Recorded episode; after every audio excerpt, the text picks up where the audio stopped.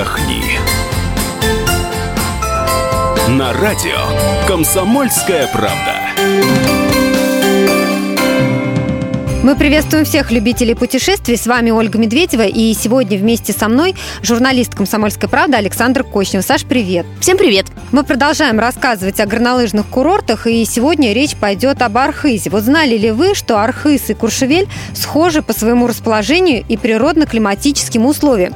А это значит, что если у вас нет возможности отправиться в Куршевель, то вы смело можете запланировать поездку в Архиз.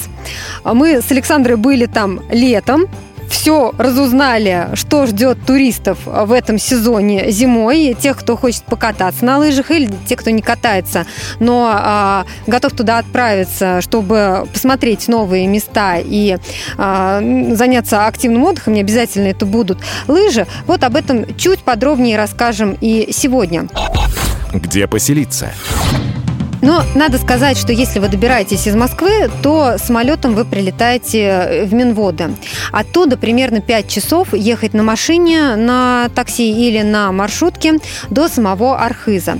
И вот там вы останавливаетесь уже либо в центре Архиза, а, либо есть, э, Саша подсказывает, там есть э, базы отдыха. Конечно, удобнее остановиться на базе отдыха, особенно если вы приехали кататься на лыжах и заниматься таким активным отдыхом, потому что м, эта база находится прямо у горнолыжных склонов. Выходишь, и канатная дорога тебя поднимает наверх. То есть э, далеко ходить не надо, пожалуйста, с самого утра можешь кататься. На самом деле это очень удобно, а, но это будет э, стоить чуть дороже, если вы останавливаетесь вот в таком вот туристическом комплексе, потому что а, за сутки номер обойдется примерно около 3000 рублей. А, добраться до центра Архиза и оттуда поехать на какие-то экскурсии вы можете на маршрутке. Это недалеко, буквально минут 15. Э, Само жилье в центре Архиза обойдется чуть дешевле, вот, чем на такой туристической базе. Что посмотреть? Конечно, в Архыз в первую очередь надо ехать за спортом. Там сделали замечательные склоны, причем как для начинающих, так и для опытных э, катальщиков, как на лыжах, так и на сноубордах. Ну, поподробнее про них сейчас Оля вам расскажет. Мы уже сравнивали с Куршевелем Архыз, но иностранцев вы здесь вряд ли встретите. Тем более, что долгое время любители кататься на лыжах осваивали Дамба и ездили туда отдыхать. И вот в последние годы стал более популярен Архыз. И вот пока он еще, надо сказать, не сильно раскрутился, то там цены ниже, чем а, в Дамбае. Что касается горнолыжных трасс, то здесь есть трассы разных категорий сложности, и в общем они составляют более 14 километров. Вот в прошлом горнолыжном сезоне курорт посетили 130 тысяч э, человек. В этом ожидается гораздо больше.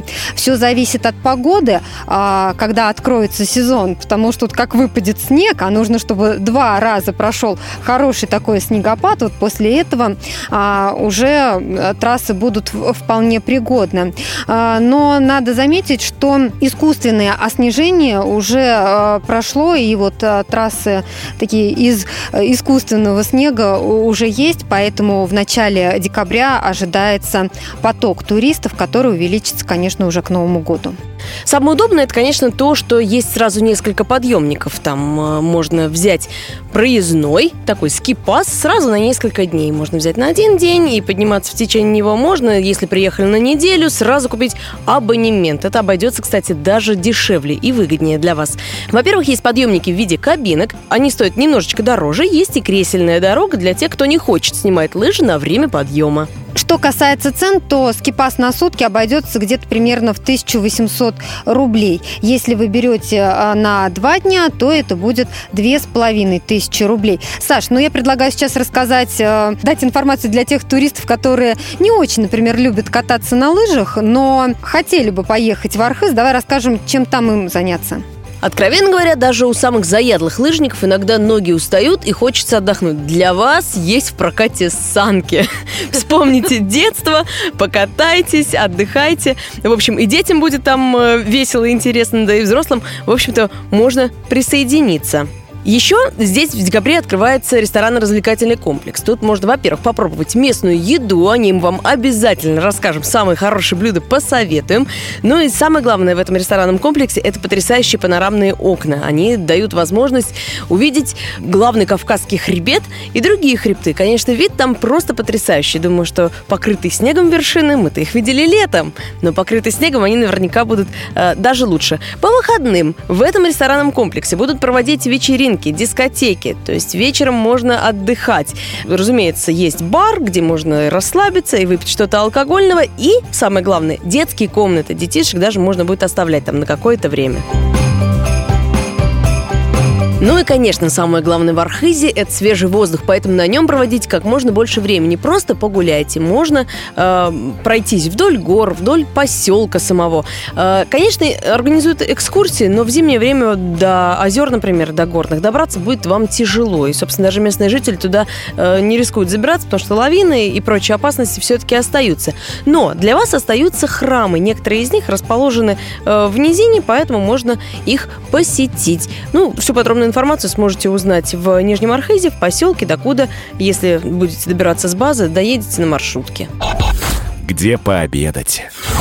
Архыз – это, конечно, еще и гастротуризм. Ну, все мы наслышаны о кавказской кухне, поэтому невозможно приехать туда и, знаете, э, есть там какую-то узбекскую кухню или там обычную картошку. Конечно же, хочется заказать и шашлыка, и съесть большой хычин и так далее.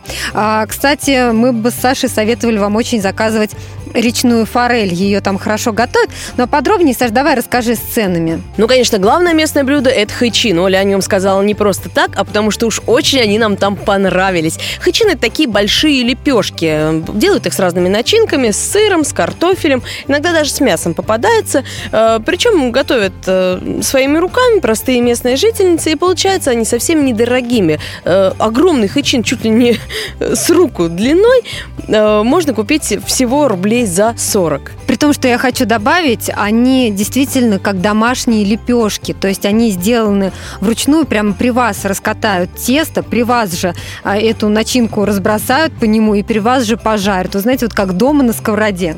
Ну, раз приехали на Кавказ, то как уехать без шашлыка? Разумеется, баранина тут в ходу. И здесь делают шашлык буквально на каждом шагу. Главное, не обращайте внимания на внешний вид какого-то заведения или кафе, в которое вы пойдете. Оно может быть совершенно невзрачным, но тем не менее готовят там изумительно. Поскольку это все-таки небольшой поселок, вы люксовых ресторанов тут особо и не найдете. Можно, конечно, питаться прямо на территории комплекса, в котором будете отдыхать, а можно вот немного проехать, пройтись, и тогда найдете кафешки, где местные жители своими своими руками, значит, свеженького барашка для вас приготовит.